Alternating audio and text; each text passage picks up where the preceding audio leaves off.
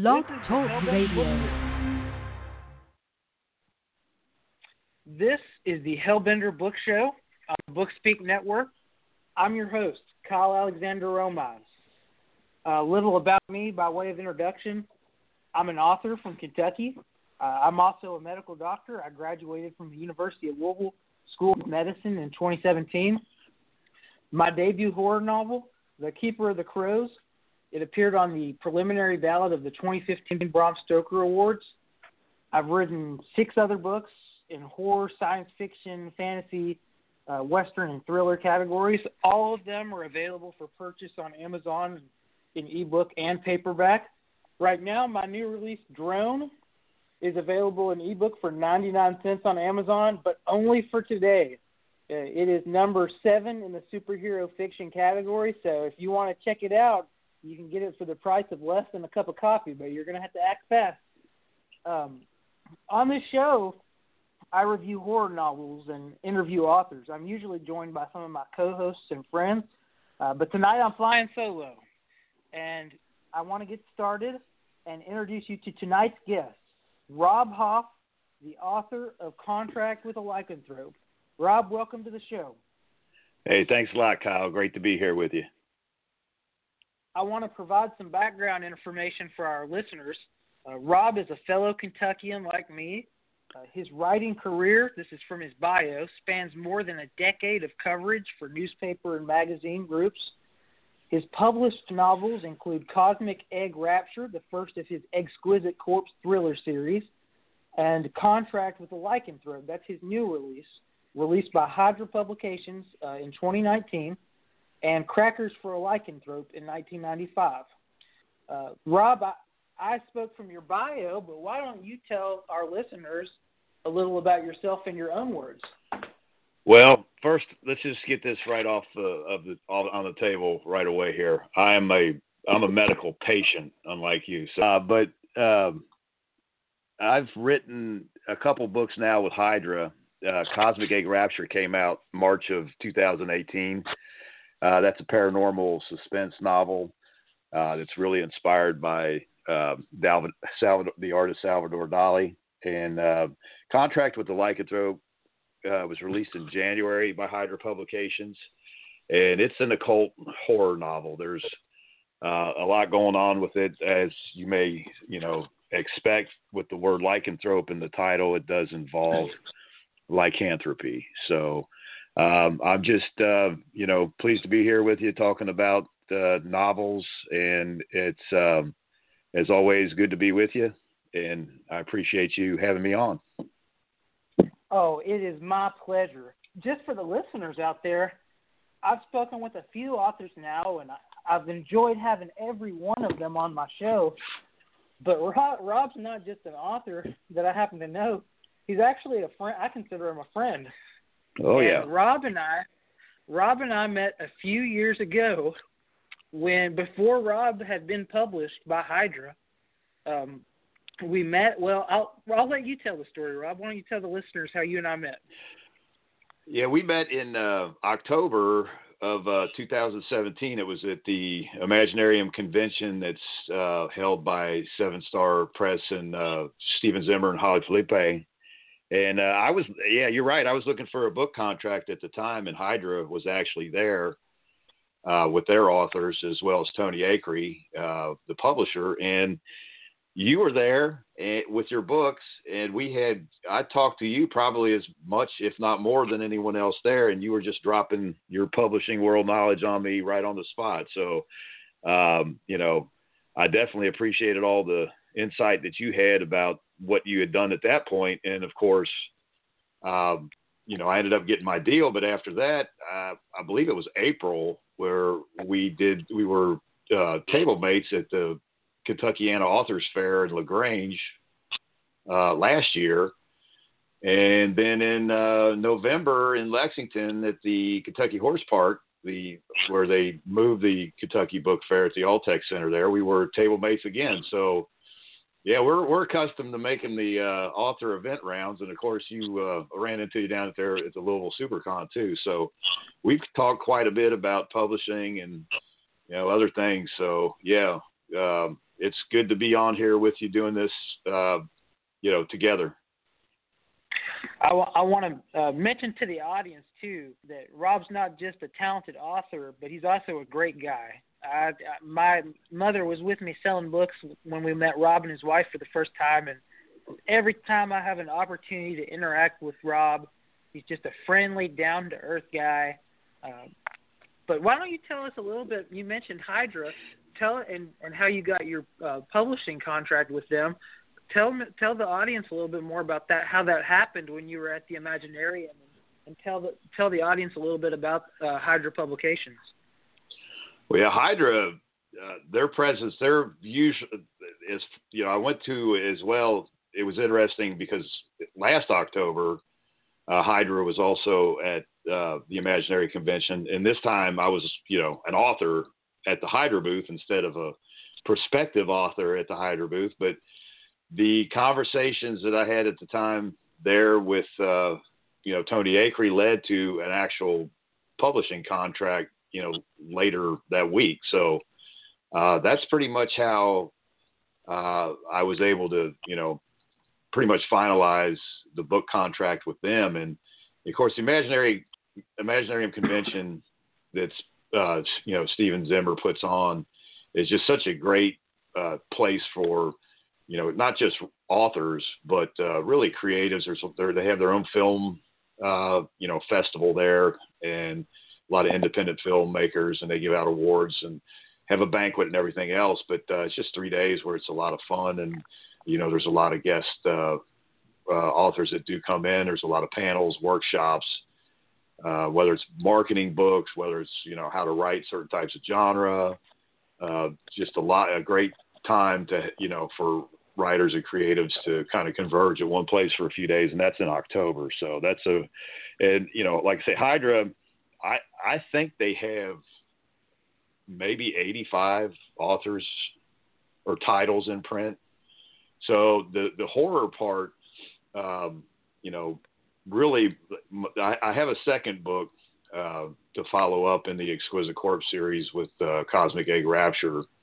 Uh, it's called Serpent Egg Rapture, and it does. It's still paranormal suspense, but it really goes into the occult horror realm as well, where it gets into a lot of biblical apocrypha, and uh, there's you know uh, a lot of uh, scenes that are more characterized as horror than any other genre. So they're really at the time contract with the lycanthrope. I had, you know, pitched it after Cosmic Egg Rapture came out.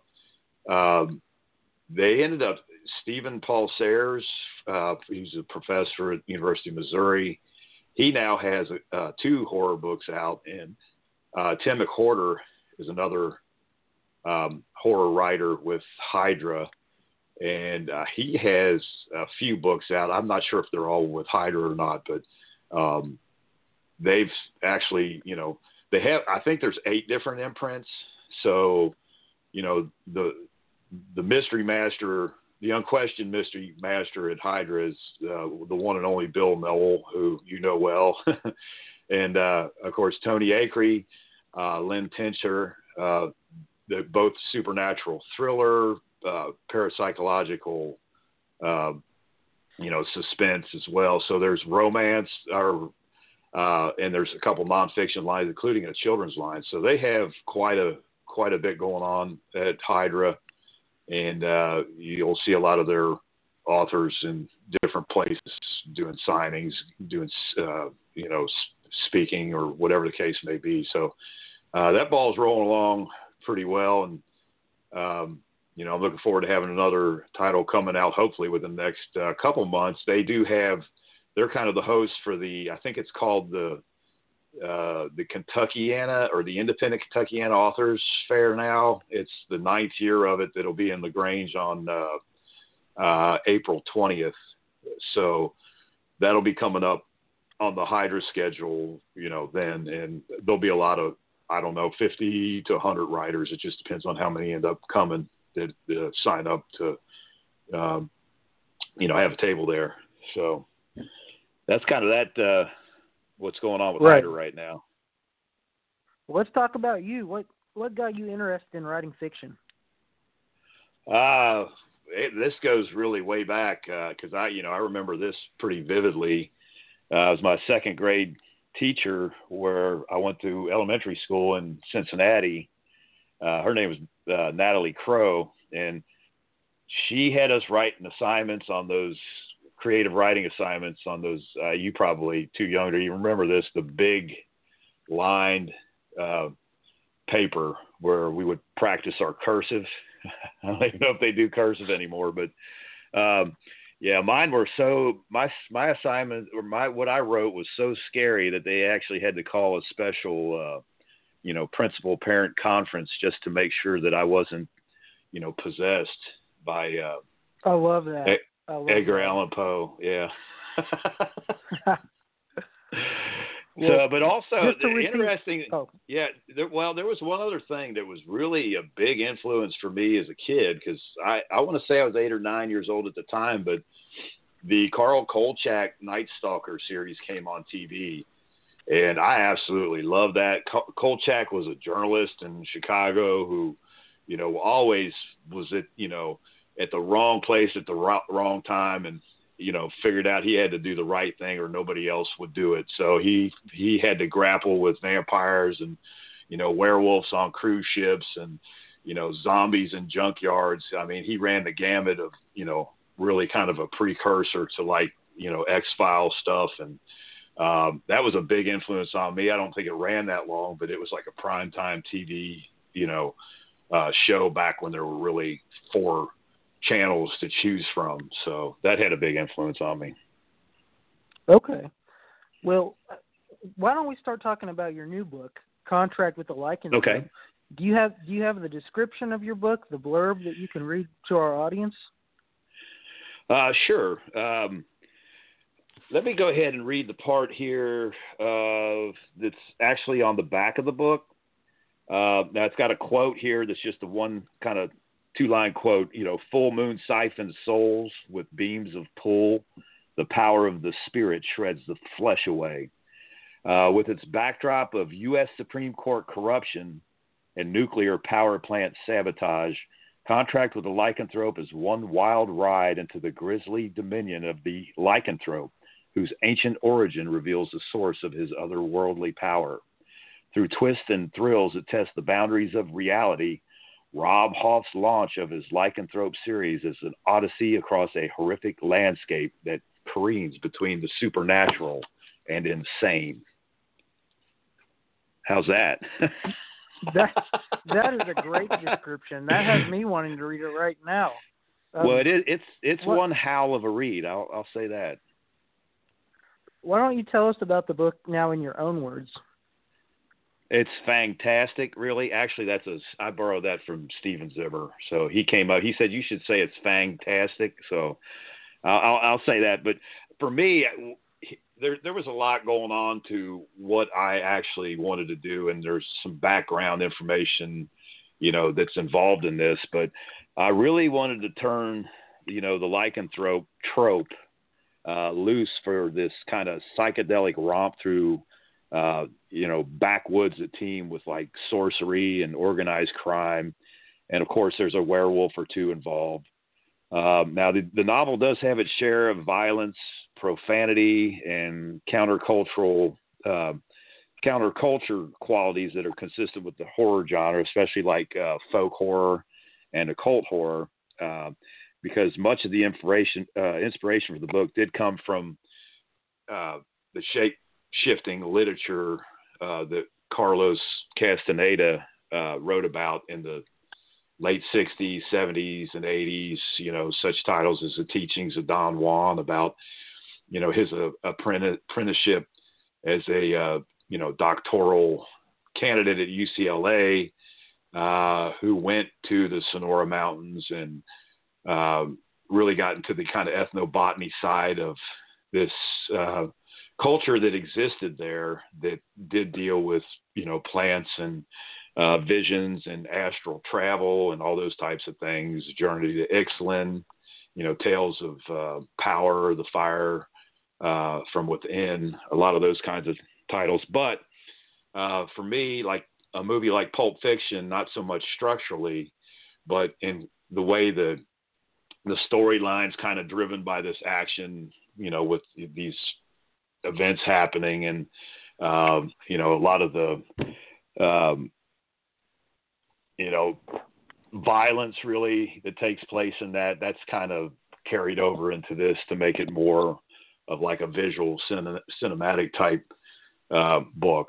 But uh, that blend kind of shows up in contract with the lycanthrope, and uh, now I, I kind of add this uh, like Welsh werewolf in Tennessee version of you know like the American werewolf in London. So kind of conscious of that too as well, kind of weaving in you know the the type of uh, what film wise you would associate with werewolves. Not not not really anything like Twilight or you know anything necessarily that's like uh, paranormal romance. This is more mm. really occult horror. So really folk horror, like you would see a lot of the movies that came out of the '60s and '70s. I love it. I love it. Tell me more about the the Welsh werewolf. That's that's interesting to me.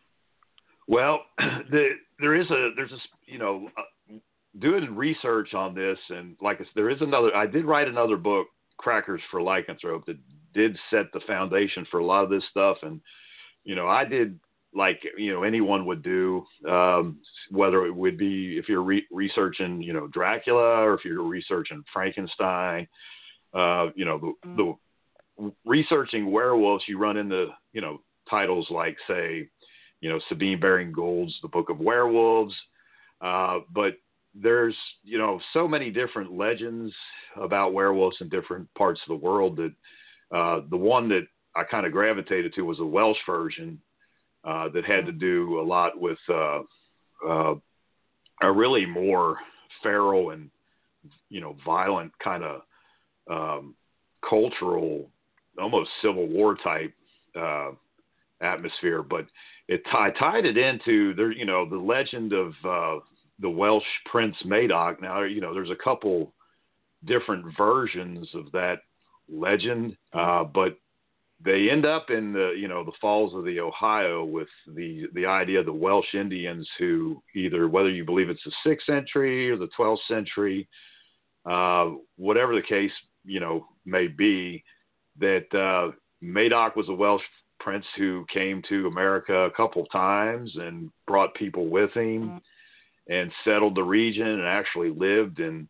you know what would be considered Appalachian, the Ohio River Valley, and the descendants basically were those called the Moon-eyed people. So, and the the legend of Madoc pops up in uh, different places. I mean, the Filson Historical Society in Louisville has a lot of documentation on that. The archaeological site at the Falls of the Ohio, where it's believed the remains of uh, many of those that were slaughtered by, um, you know, Native Americans like the Shawnee at the time uh, may or may not actually have been buried there. But uh, a writer like one of my favorites, Terry uh, Chambers, who wrote uh, a book called Rose Island, which is set right there, uh, where where what I'm talking about, Madoc also figures in her work as well. But that's kind of where that legend came from, or that uh, influence came from in the book, and it, it is uh, it becomes a prevalent, you know, theme throughout that. And there, there's a there's Welsh mushrooms involved in this, so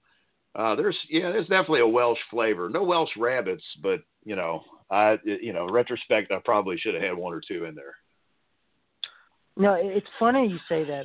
One of the things that's legitimately interesting to me uh, about the werewolf genre are all the different kinds of werewolves. I mean, you can have the the shapeshifters that basically turn into wolves. You can have the full fledged werewolves bipedal, walk, walking around. Um, you can have um, people who have no control uh, versus um, you could have sorcery, magic involved. Uh, you mentioned the Welsh. Uh, I have a werewolf book that uh, hopefully will see the light of day one day. My editor is still uh, working on that on the, going through that. I'd hope to have it out a little earlier, but she. Well. Um, but the but the type of werewolf in that is the uh, I'm, I'm no I'm not pronouncing this right, but the loup garou is a French werewolf, uh-huh. and it has right. more magical abilities associated with it than what we think of when we imagine the traditional werewolf here in the United States. Okay. Well, if you if you're interested now, you may not want to have it see the light of day. You would want it to see the light of night. And if you know, you let me know, and we'll see what we do. But I'm sure Hydra Publications would be more than happy to help you, you know, accommodate your publishing needs in that regard.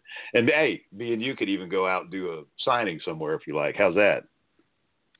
Well, one, I, I tell you, once the book comes out, you and I definitely need to do a team, a Werewolf Bros signing. Look, I forgot to ask you this: How much does the book cost in paperback and ebook, and where is it available to purchase? Uh, well, the trade paperback you can get through. I mean, Amazon for fourteen ninety nine. You can order them through you know bookstores, but um, you can get them there or you know obviously I do signings and like I mentioned the uh, on April twentieth in Lagrange. I think it's from ten to five. I want to say it's in the old uh, the downtown YMCA building. Um, I'll actually offer as a special for that event, uh, twelve dollar copies of Contract with the Lycanthrope and also uh, Cosmic Egg Rapture. And if you hear it and say, "I heard you on the Hellbender radio show with Kyle Alexander Romines," I'll give you both of them for twenty bucks. And I might even have I, I am trying to get the uh, Serpent Egg Rapture. I've got the cover ready. I'm ready to do the reveal on that as soon as I get the the go ahead. I've got you know a nice blurb from a um, you know, uh, uh, lady, an actress that also does a lot of audio book adaptations, who's going to provide a uh, back cover blurb for that. But I'm hoping to have the launch at the same time. It might be pushing it a little bit. The publisher has it, but you know it's not there yet. But uh, the Kindle, if you don't want to wait, you don't want to get a print book, uh, you can get the Kindle version of this for three ninety nine from Amazon. Of course, you know you can Barnes and Noble and everything else, but uh, if you go to the Amazon site, you can look inside. and You can read, you know, twenty percent or ten percent, whatever it is, of the actual book from the beginning. So that'll give you an idea if it's because uh, it is, you know, this is um, Contract with the Lycanthrope is the first novel in this occult horror series that I am calling the Lycanthrope, and it, it's the, it's a mature rated novel that does develop uh, themes that I did start in 1995 with the Crackers for a Lycanthrope novel that I did uh, that was set in the Red River Gorge uh, region of Kentucky. So, uh, but the, yeah, that you can get it on Amazon for 14.99, 3.99 on Kindle. Um, April 20th, the, the Independent Kentuckiana Authors Fair. Um, you can get it for 12 or both of my books for 20. Now, Robb, I understand that you have an excerpt of your new book. And again, this is the Hellbender Book Network, Hellbender Book Show on the Bookspeak Network. I'm your host, Kyle Alexander Romines, author of The Keeper of the Crows. And my guest tonight is Robb Hoff, the author of the new werewolf book, The Contract with the Lycanthrope. And Robb, will you go ahead and read your excerpt of your book for our listeners? Oh, absolutely. Um, let me go ahead and pull this part up. All right, now this was on the. I I, I kind of tagged this on the back cover as well, so I'll start with this. This is a quote: "Full moon siphoned souls with beams of pool. The coarse voice of the one-legged granny woman thundered ubiquitous, ubiquitously from the heavens. The power of the spirit shreds the flesh away. The moon-eyed dwellers in darkness have a friend in the night to project them from the nightmare of daylight. Whosoever shall ever shall witness the arrival of this creature shall feast upon its freedom. Should its fangs sink into your heart, rest assured all sorrow shall depart. Its glimmer in the distance embarks from its eyes. The wilderness entreats its will to survive. The light showers down with sparks that surprise. The fire of its soul glows forevermore. Doc dragged the duffel bag with him as he crawled to his car in the glowing silence that followed the outburst of the disembodied voice. As he leaned against the tire, he panted and gaped at the throbbing glow within the circle of rock. He felt its beat match the quickened coursing of blood through his own heart until a prolonged howl fractured the silence in the distance below him, far beyond the outcrop of sandstone.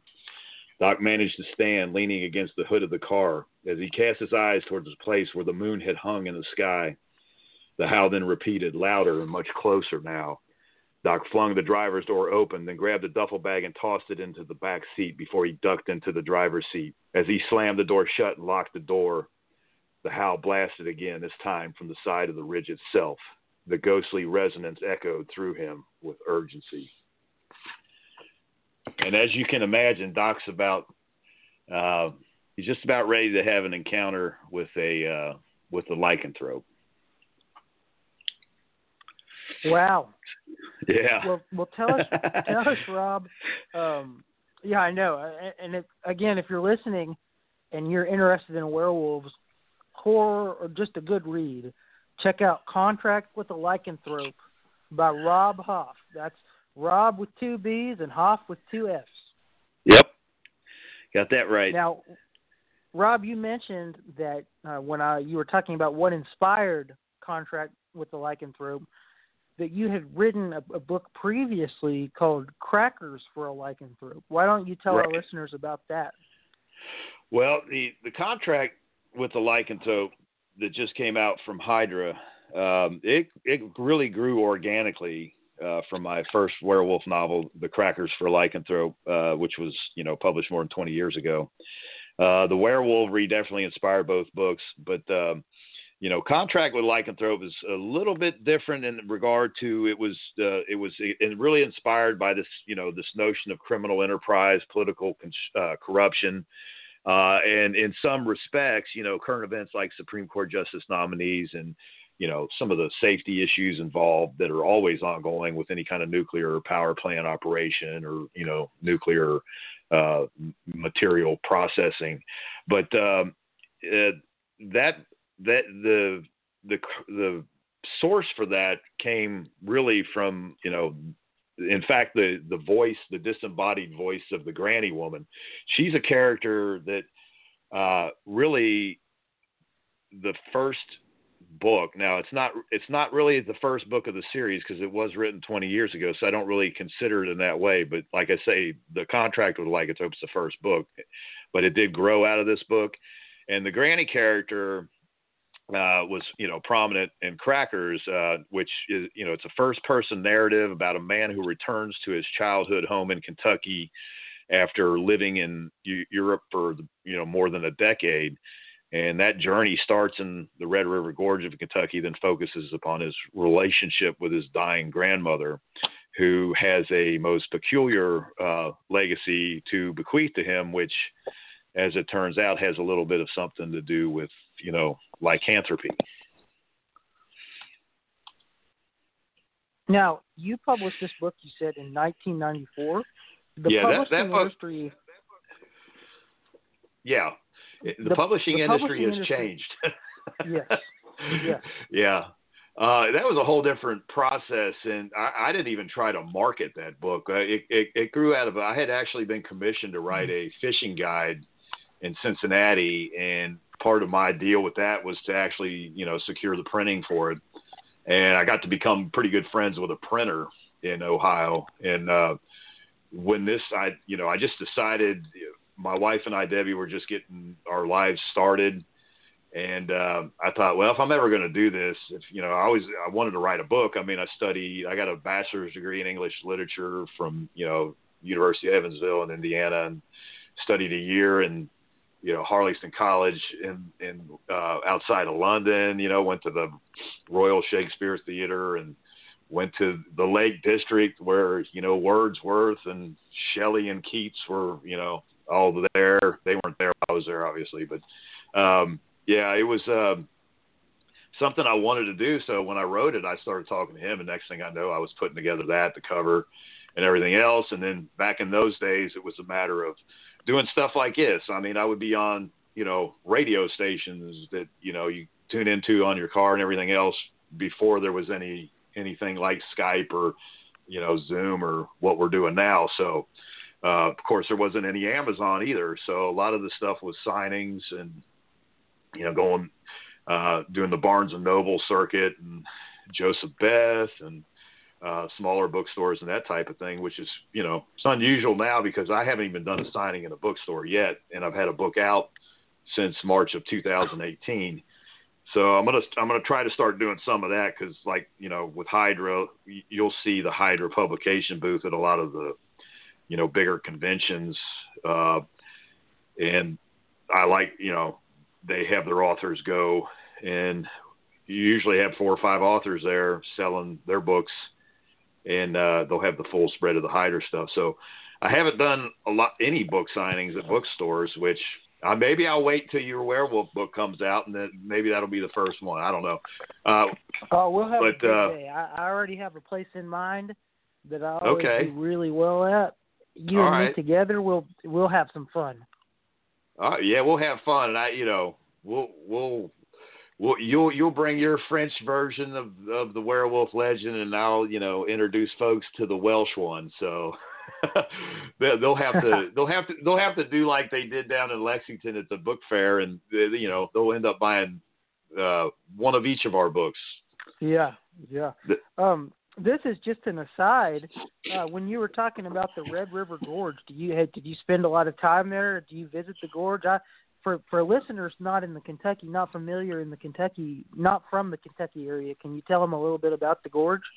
Well, yeah, the you know the gorge is really an amazing place with a lot of, you know, it's a gorge. I mean, it's not quite the Grand Canyon or anything, but it's still uh, provides you know, remarkable vistas and uh, just all kinds of fascinating, you know, rock formations like the the the natural bridge or the Angels window is one of windows or that's one of my absolute fa- favorites and uh, the Nada Tunnel. I mean, there's all kind.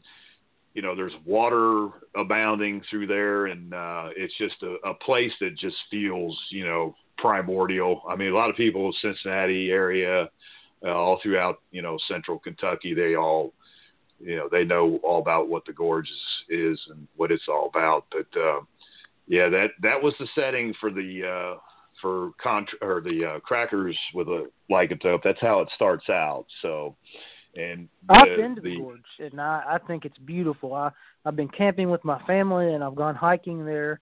It's a Oh, wonderful yeah. time. Uh, it's one of my favorite things in Kentucky. Yeah, that, the history of that. Uh, now there is a kind of an interesting, uh, you know, history behind well how I applied the history to the books because one of the big things, and I even put this in contract with Lycanthrope, uh, there was a concerted effort in you know this I want to say late '60s, early '70s, and uh, I think Diane Sawyer, the journalist, was involved in it, and Wendell Berry, and a, bunch of others, but they actually got a Supreme Court Justice, William O. Douglas, to visit the gorge. And, you know, they were lobbying not to flood it, uh, to build like a hydroelectric plant. So they didn't. But, in, you know, that's why that setting to me was also kind of had this, you know, added significance. But in contract with a lycanthrope, I take that setting and I put it where they did build the hydroelectric plant. So it doesn't name it specifically, it, but it's Tellico Lake and it's the flooding of the Little Tennessee River uh, that buried like the, you know, ancient Cherokee city of Chota. So that's where a lot of this stuff takes place. There's actually underwater scenes and, you know, where worlds open up almost like a John Uri Lloyd, you know, subterranean landscape kind of thing. So, uh, well, not quite that. I don't know if you know who John Uri Lloyd was, but he wrote some interesting things at the early 20th century, and he was uh, a pharma pharmacolo- pharma. Uh, he was in the farm. He has an actual. There's a museum in Cincinnati, the John Uri Lloyd Library, uh, where he was uh, really one of the fathers of pharmacology in the United States uh, at the time, and um, I think a lot of his abstracts are there. And he wrote a book called uh, it's actually Aphrodite spelled backwards. It's kind of a Hollow Earth novel. And uh, he did another book called Long Stringtown Pike, which was like a murder mystery involving chemical reactions with strychnine. So pretty interesting stuff. And uh, you know, to me, the Red River Gorge, uh, that all kind of blends into that kind of uh, you know Kentucky flavor of mystery and adventure and so forth. And I tried to do what I could to carry that over in the book that I did with Crackers for Lycanthrope, and by extension, you know, the contract with Lycanthrope carries some of that into the, actually into Tennessee. Now, are you ever planning on uh, republishing Crackers for Lycanthrope?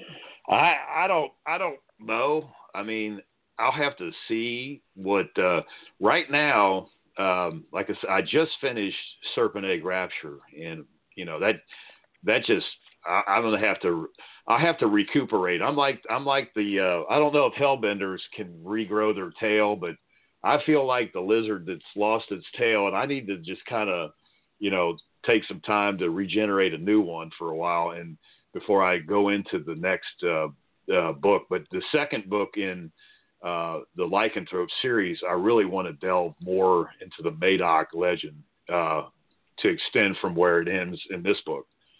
So that's probably where I'll go with that. So there's a chance that you know the the actual Crackers book may not ever uh, come out. Now, I you know that was like it, that wasn't a they didn't have print on demand either then, right? So those were actually runs that were printed by the printer, and uh, you know the copies, uh, the covers were done through a lithographer, and then the, the you know I picked the actual covers up, took them to the printer, and he put it all together and then sent it out for the binding and all that kind of stuff. So um, I have probably I want to say little it might be right around 50 copies of that left, and that's all there is. So um, that may be all there ever is. I don't know that I'll ever do anything with that again. I might, I might not. I'm I'm not sure yet.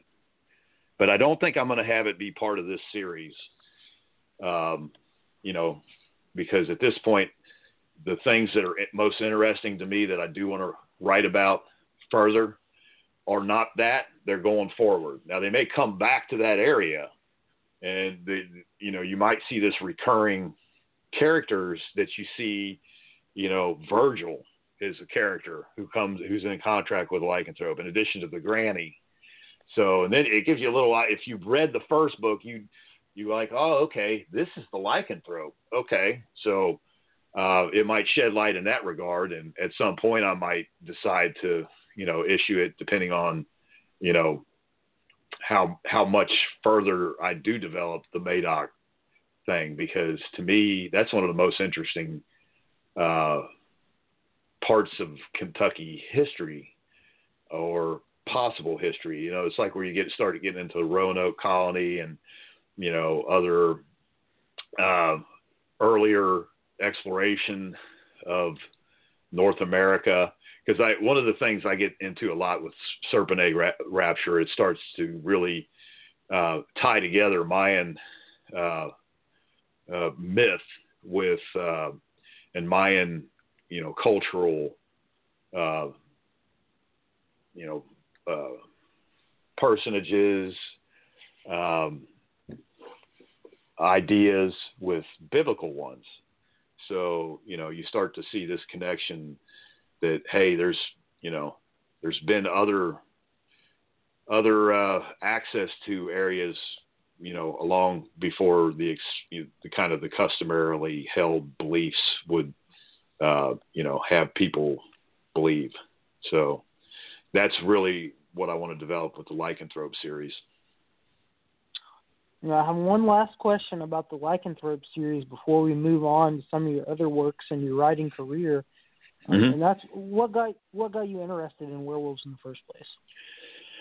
Um, boy, I tell you the uh, you know, from an early age, I mean, the, just the idea of the old werewolf movies, there was something so visceral that was, you know, if you look at all the kind of different monster stuff, um, you know, Dracula was this steeped in this, you know, Romanian thing, and it was like, okay, this is like, you know, um, the the eternally damned is with this blood that's different than everything else. I mean, the werewolf was like, you know, different than that, different than the mummy. It was just this real kind of con- visceral connection with this energy force that's like, you know, almost a personification of the inner person coming out without the the the, the restrictions or constraints of the the conscious mind, just this you know beast mode coming out.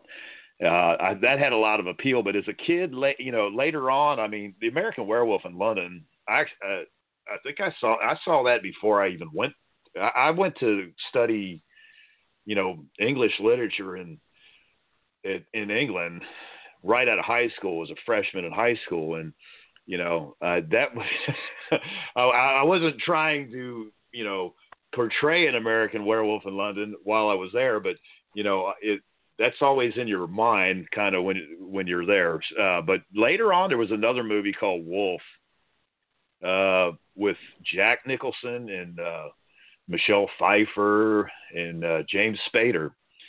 That uh, interesting enough, I actually had met a a, a writer at uh, University of Evansville who came and uh, you know did a talk and reviewed some manuscripts and stuff like that. A guy named Al Young who knew the screenwriter for uh, Wolf, who's who was Jim Legend, Jim uh, Harrison, who is you know an absolute literary literary legend. I'd already read books by him, and most people are more familiar with him. He was a screenwriter for Wolf, but they know him by Legends of the Fall, that movie with you know Brad Pitt and Anthony Hopkins, and uh, Revenge with Madeleine Stowe and uh, Kevin Costner and Anthony Quinn. But um, he had actually written a novel uh, entitled "It a False Memoir" uh, called Wolf that was like about his, uh, you know, young adulthood in the late '60s, and it dealt with his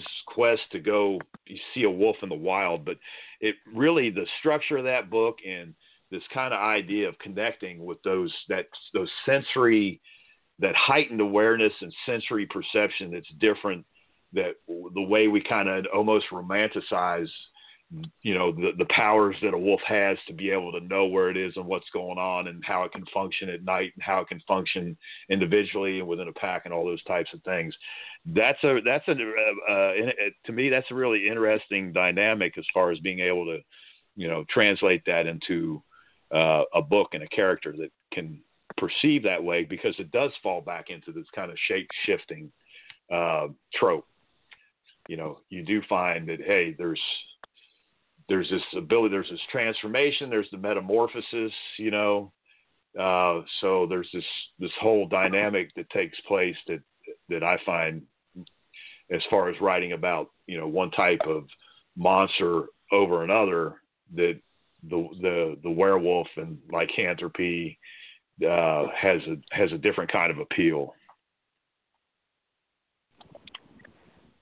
Well, with that in mind, uh, I want to re- take the time we have left to talk more about your writing process and and just Robb Hoff. Let the listeners get to know Robb Hoff. Before I do that, I want to remind our listeners that this is the Hellbender Book Show on the Bookspeak Network, and our guest tonight is Robb Hoff, the author of the new werewolf horror novel Contract with a Lycanthrope. I'm your host, Kyle Alexander Romines, the author of The Keeper of the Crows, and my new book, Drone, a superhero novel, is available on Kindle for 99 cents on Amazon only through today. And even as I speak, it's number seven in the superhero Kindle category. Nice. So this is your chance. This is this is your day. Go get this it. your time. If Go you want get to Drone. if you're looking for a great 350 page uh, read for only for less than a cup of coffee, you want to get Drone by Kyle Alexander Yeah. Romines. All right. And you also, I like while it. you're there, buy contract with the lycanthrope, Robb Hoff. Two B's, two F's. All right. That's Robb, right. So let's talk more about your writing process. What is your writing process like? Well, it's got to be all about revelation. If I don't feel like I've just realized something that is, to me, you know, urgent to convey, then I don't see that being pursued further. So a lot of times these things kind of map out in my head and I'll see images. A lot of a lot of what I do, and I noticed this when I returned to fiction after not writing it for a long time.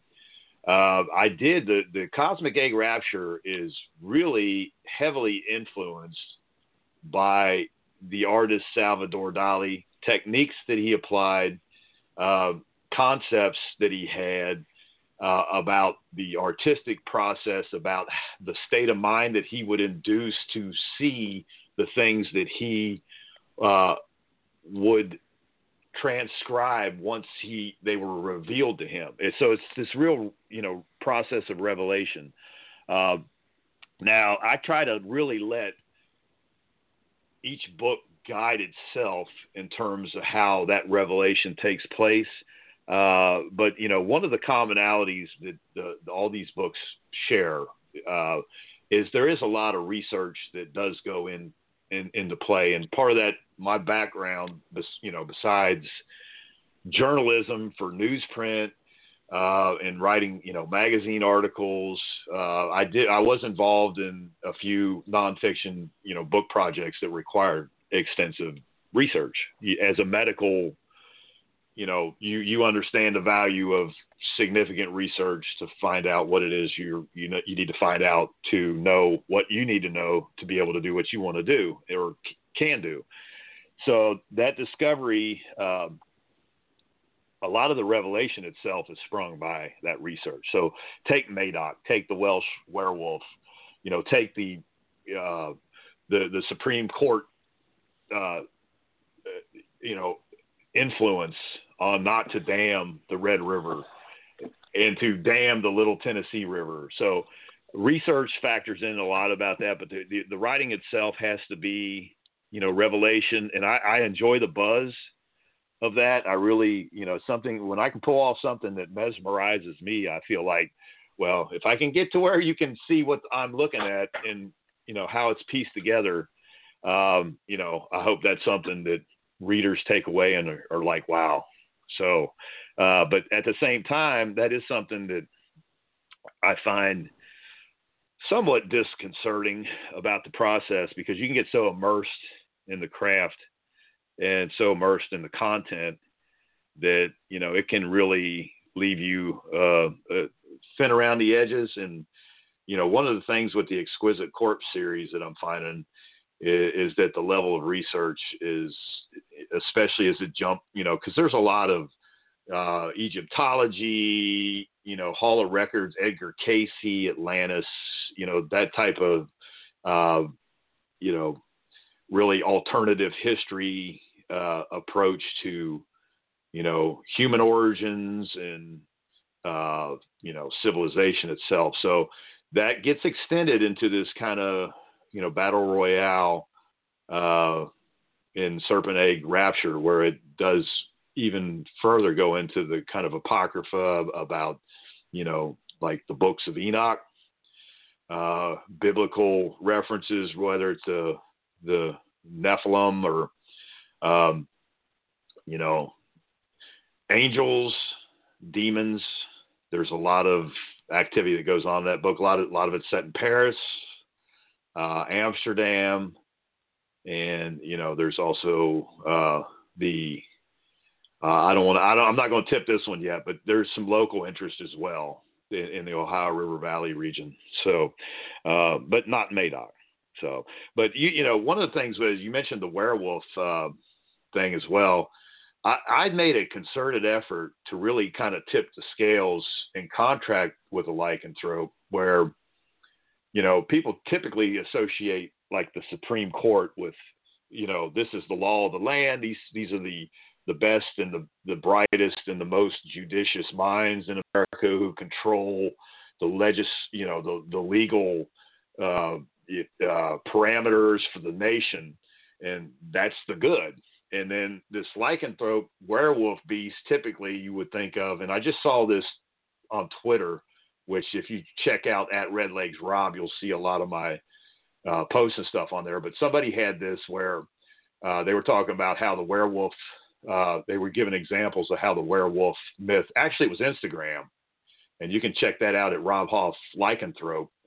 Uh, but uh, how the the werewolf was flipped so that it wasn't this beast like terrorizing the countryside and you know, feasting on the people. It was actually doing something good. So where the Supreme Court is this corrupt in my in the contract with the lycanthrope, this corrupt force that's really like an organized crime, international organized crime syndicate, and then the lycanthrope's almost this, you know, ragtag network of of uh, of uh, of a of a platoon trying to offset, you know, uh, the what's taken place and right the wrongs that have taken place. So that kind of stuff too factors in kind of the writing process as well. We have about 10 minutes left. Before I ask you some of my final questions, why don't you briefly uh, tell the audience about your first book, Cosmic Egg Rapture? Uh, well, uh, that's still, you can get that on Amazon as well. Um, it's, uh, like I say, it's the first book of the Eggsquisite Corpse uh, thriller series, and that is uh, exquisite as in EGGS, exquisite. Uh, and that is based on the Exquisite Corpse game that the Surrealists created in like the 20s, where different artists or writers would take turns writing on or drawing on each other's work until they had this collaboration. Uh, but that book starts out, a lot of that's set in Carrollton, Kentucky, but the most of it's set in uh, one of the most beautiful places of the country that I've been in, the, the northern neck peninsula of uh, Virginia between the Potomac and Rappahannock River. Um, a lot of that setting takes place there, and it is, you know, there's a lot of Salvador Dali influence in that regarding the, you know, paracritical or um, the uh, paranoid critical method, uh, and I actually tried to use that, employ that to present this phantom cosmic egg that uh, actually uh, you know materializes out of this Salvador Dali performance in like 1965 when he had sold the worldwide rights to his lithography and he was in Manhattan and he's in this coffin like thing covered in dollar bills and coins and has an egg as he's laying down between his lip and nose and pokes it and all these ants crawl out and then he stands up in this thing and waves this wand around until he points to the ceiling and it's a poster of Albert Einstein that's how cosmic egg rapture and it you know, it gets weirder from there. So be be warned. I call it a work of magic surrealism uh, because there's nothing else like it that I've ever seen. But by the end of the book, the story is just a story about a pair of soulmates who find each other against all odds with some help from the artist Salvador Dali, of course. Well, why don't you tell us, Robb, uh, what you found in writing that you enjoy most, and what do you like least about writing? Well, again, the the thing I like the most is the process of revelation uh, that you know comes about during the course of writing. Uh, you know, and I do like the research. You know, uh, the thing I don't like about writing novels specifically is uh, they can become, you know, so overwhelming in the world you're creating and how much of that you have to sustain at any given time. And as a writer, you know, you're you're trying to write and you're trying to market, and there's a lot of other things you're trying to coordinate. And uh, you know, the task of being able to keep all that, you know, straight in your head can become uh, more and more challenging, especially the more complicated the the material becomes. So that's what I like and that's what I dislike. But at the same time, you really can't have one without the other. Well, have you enjoyed it? Have you enjoyed being published? What kind of feedback and reception have you gotten? Uh, what kind of time? You always seem to me like you have such a wonderful time at events oh, whenever oh, yeah. I see you, and it could just be that you're such an upbeat, positive guy naturally. But it's just uh, it's always just a joy to encounter you and your lovely wife. Uh, but why don't you tell us a little bit about how the how the book has been received. Uh, a lot of people have read it, liked it. The as far as the uh, you know the cosmic egg rapture. Now, the contract with a lycanthrope. Um, there's some people that just are have been blown away by how how uh, how much action's actually in it, and how much more you know. People that I've talked to that have read both, um, you know, they're I think they're surprised a little bit how cinematic minded it is. So the action is really driven, uh, drives everything that happens in there to where, uh, you know, the people that read this are finding themselves I don't want to say less able to put it down than say Cosmic Egg Rapture, but uh, the, the the action carries itself, whereas the the Cosmic Egg Rapture, you do have to have more of a background of what's going on around uh, these two people and how they get, you know, uh, the, the the two soulmates and how their this transfiguration takes place out of the Salvador Dali performance. But um, yeah, reception wise, I mean, you know, uh, people like it, and uh, I do want to go to bookstores though and see, uh, you know, get that kind of perspective on things because you know a lot of times I'm selling books to like a six foot Pikachu or uh, you know a Wonder Woman and you know it's like it, I when I first saw that I was like you talk about having fun. Uh, I, I I was talking with a friend of mine who wanted to do cosplay like with anime and I was like you know what? Look at my book cover and I would love to have somebody cosplay that. So she started cosplaying the title character in uh, or the, the the main female character in um, Cosmic Egg Rapture, Serena. So she actually goes would go around dressed like Serena with a with a card holding my book and take it out and say, well, here, go to go to this booth, go to the hider booth, and you know you get a you'll get Serena's discount if you decide to buy the book, kind of thing. So, uh, but yeah, having fun. I mean, if you're not having fun at this point, you know that's uh, it gets it gets more like work, the more you have and the more you need to, you know, sell to keep going. Uh, but yeah, you know, when, when my wife and I hit 50, we, we made a pact that 50 was the new 15. So we're to ride that wave until, you know, we're no longer in our 50s, I guess. I don't know.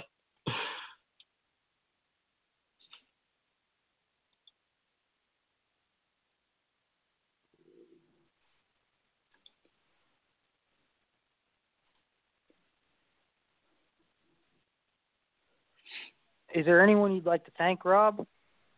Uh, oh, uh, I'd like to thank you, Kyle, for having me on today. I really do appreciate it, and it's always a pleasure to talk to you. Whether we're, you know, this is like it's just me and you talking, really. You know, like it has been anytime we run across our paths cross each other, and hopefully they'll cross again when you get that werewolf thing out.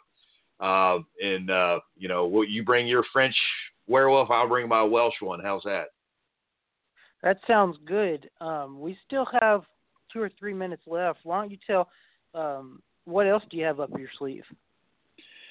Oh, um, boy, I have probably only like a purple ace because I did graduate, you know, from the University of Evansville back in the late 20th century. Uh, you know, when they didn't even have Amazon.com. But seriously, there there's really no telling with me. So the the the serpent egg rapture is, you know, I kind of marveled at what I was able to create. And I, I've had five, six different beta readers on this thing. So, and all of them are coming back and some that haven't read previous, didn't read the cosmic egg rapture, some that have, and they're, they're, they're pretty, they're pretty blown away by what they're reading. So that's a good thing.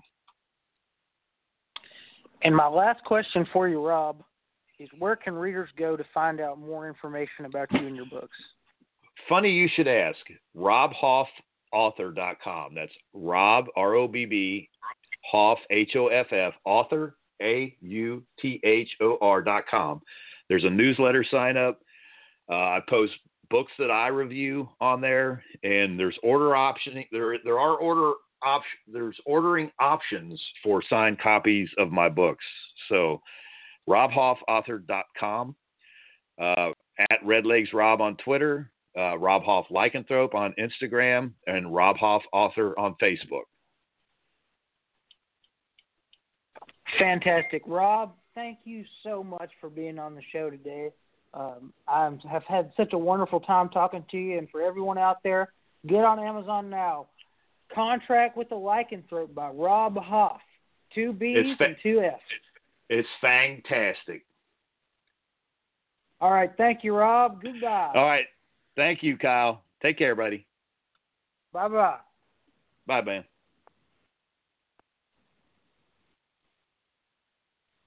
This has been the Hellbender Book Show. I'm your host, Kyle Romines. Take care. Hey guys, it is Ryan. I'm not sure if you know this about me, but I'm a bit of a fun fanatic when I can. I like to work, but I like fun too. It's a thing. And now the truth is out there. I can tell you about my favorite place to have fun Chumba Casino. They have hundreds of social casino style games to choose from, with new games released each week. You can play for free anytime, anywhere. And each day brings a new chance to collect daily bonuses. So join me in the fun. Sign up now at chumbacasino.com. No purchase necessary. Group. Void were prohibited by law. See terms and conditions. 18 plus.